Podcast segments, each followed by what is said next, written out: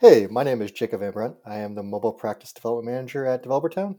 Uh, last September, Apple introduced the new Apple Store guidelines. Uh, the biggest change to the review process is Apple sign on implementation that is required in all new submissions as of April 2020. The guidelines states that if you're using any third-party authentication, such as Google, Facebook, LinkedIn, etc., you're also required to implement the Apple sign-on or be rejected by the Apple's review process. If you are using your internal base authentication, you should have no problem. But if you're using those social media platforms, make sure you add that Apple to the list. Check out developer.apple.com for more information.